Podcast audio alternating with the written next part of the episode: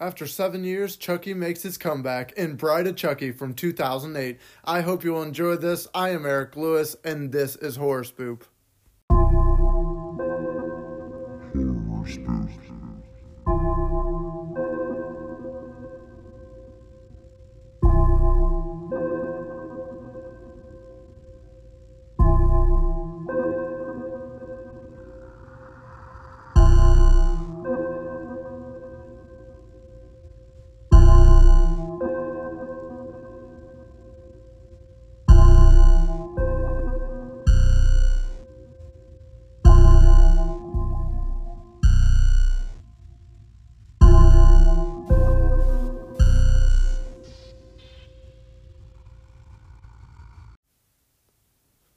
How's it going, everybody? As always, I am Erik Lewis, and this is Horror Spoop. Today, we get to talk about one of my favorite installments of the Child's Play series, Bride of Chucky. A whole seven years later since Child's Play 3, this one was released October 16th, 1998. With that many years in between the films, do you think the public would have still loved Chucky or not? But based on the budget, the people who wanted this movie made assumed that the public would want Chucky. With a budget of whomping 25 million, they took away another 25 million with a total of 50 million 688,656 dollars in the box office. To me and to you, we would probably say that does not sound too bad at all. For the director, this movie was directed by Ronnie Yu, who also directed The Witch with White Hair in 1993. He also directed Fearless from 2006, and he also directed a beloved film to a lot of us, I know to me specifically, Freddy vs. Jason in 2003. Writer for this film is someone who we can probably guess because it's always he's always been there. Don Mancini is still going strong and we appreciate the hell out of him for it. A user on IMDb by the name of Jacko has pretty well said the summary, and here it is.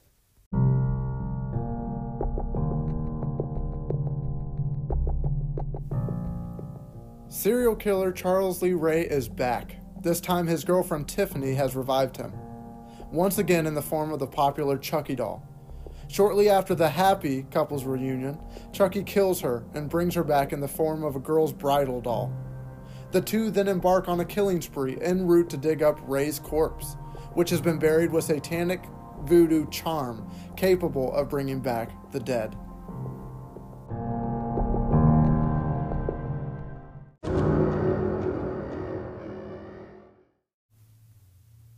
That summary was killer. Sorry, I needed to stab that one in somewhere in this episode. Anywho, maybe let's see some cast members. Some of them you might already know from other movies that you've seen. Of course, we will have to start with Brad Dourif doing his thing of bringing Chucky and Charles Lee Ray into the picture every film.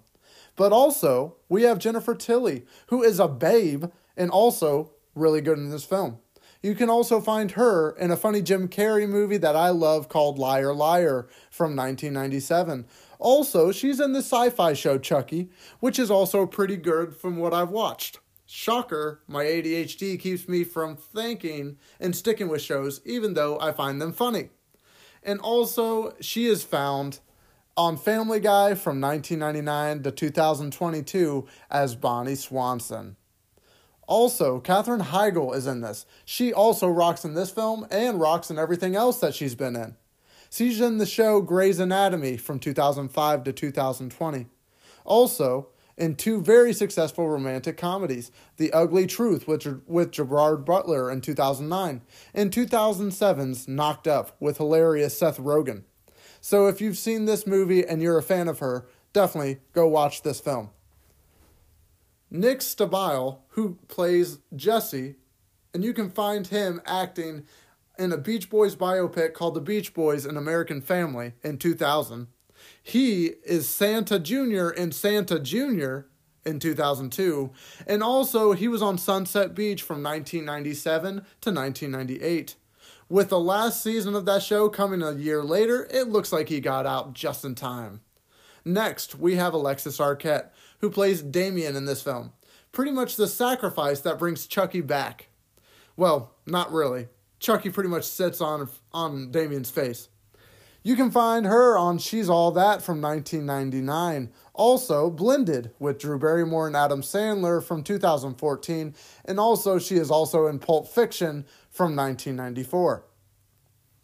Chief Warren Kincaid in this film is played by John Ritter, who is a wonderful actor and comedian. Also, if you remember from last week, he was thought he was thought of for a part in Child's Play 3 7 years before.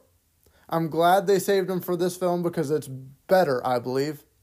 But you can find this icon on a show called Three's Company that he's most known for. That that was on from 1976 to 1984. Also, he's in Sling Blade from 1996. And another movie is Problem Child from 1990. He definitely is someone that you should really look into if you haven't. As of the cast, that's really all I really want to bring up so here is a little bit of my opinion on the film. This film is definitely better than the film seven years prior. The score is better. The story is better. The kills are probably even to better. I don't know really about that. Should I even have to mention the acting?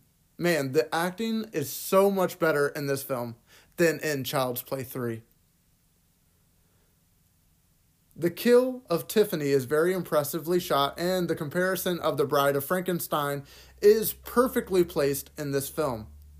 Also, the ceiling mirror killer kill scene is also something that everyone needs to experience at least once. The soundtrack freaking rocks to this movie, and I'll share the soundtrack on the Horror Spoop Instagram and Facebook.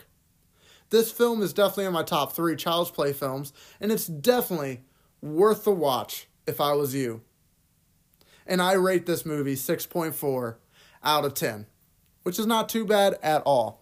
Next, I'm going to take a little break so you can hear an ad from Anchor, and then we will talk about some filming locations and then a little bit of movie knowledge that you may or may not know.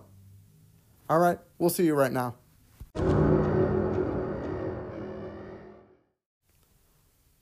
And we are back. I hope you enjoyed that ad from Anchor. And if you choose to use Anchor for your podcast and you got it from my podcast, let me know and I'll follow and listen to it.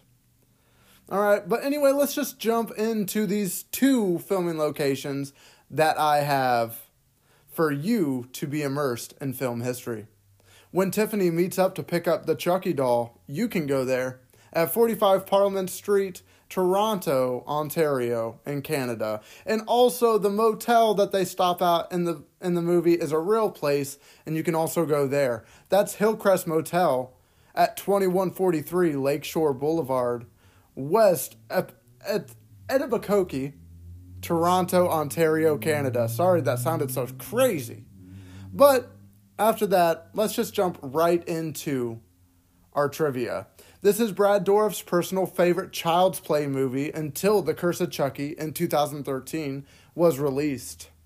According to Jennifer Tilly, the doll sex scene was completely improvised, which that seems crazy that they would just improvise something like that. The film marks the first appearance of Chucky's Frankenstein inspired redesign, with numerous stitches and scars across his face and outfit. In the news report on Jesse's radio in the van, the announcer said that Charles Lee Ray was gunned down in Hackensack, New Jersey in 1988. Charles Lee Ray in the first Child's Play movie was gunned down in 1988. However, he was gunned down inside a toy store in Chicago, Illinois. Oh no, inaccuracy initiated. But seriously, it is an inaccuracy. It didn't really take away from the film to me though, so let's move on. In doll form, Tiffany initially has black hair but dyes it blonde to make her look like her human form. In real life, actress Jennifer Tilly has black hair and dyed her hair to play a blonde, which I kind of find to be humorous. Tiffany is watching Bride of Frankenstein in 1930, the film in 1935, while in the bathtub. This movie was released in 1998, the same year that The Bride of Frankenstein was selected for the National Film Registry. Was that a coincidence? I think not. The events in this film takes place one month after the previous one, but this film was released after a gap of seven years, which I've already said before. I really how hate how little time passed in the film, in the story, I guess, because the difference in seven years makes it so unbelievable that I just think it looks ridiculous. If that's what you're trying to do, a month after Child's Play 3, you've got to be kidding me. But whatever, I digress. Director Ronnie Yu would later work with John Ritter's son Jason on Freddy vs. Jason, a film that is foreshadowed here, giving Freddy's glove and hockey mask appearing in the evidence locker room. This is the first movie in the franchise where none of Chucky's body parts are severed before he dies. Remember, in the last episode, we were talking about how his right arm would get blown off in every Child's Play. Well, he did not get any part blown off in Bride of Chucky. Thank God, you know? Uh, remember, first movie in the series to not have a Child's Play in the title. This makes one of the rare franchises to not have a consistent name in the title of each movie. Which some people say it's the reason that it shouldn't be considered a part of the series. But they are full of crap. This is the first time that someone other than Chucky recites the Damballa chant. Damballa! That's it for our trivia. Now let's get right into our taglines, shall we? I think I'm excited. Are you excited? I'm really trying to find the taglines because it's hard to find right now. All right, it's taking forever. Here comes the bride, and there goes everyone else. That's the first tagline. This Halloween, Chucky gets lucky. The honeymoon's gonna be killer. This time, Chucky has a playmate of his own. This time, there's more to fear. And lastly, but not leastly, Chucky found a lover of his own. And I hope you find a lover out of this film called Bride of Chucky from 1998. If you haven't watched it, go to my podcast on Spotify and listen to the audio commentary while I watch through it. But anyway, that is the end of it. Next week is going to be The Seed of Chucky, and I hope you enjoy that one as well. As always, I'm Erik Lewis, and this is Horror Spoop. Have a good week.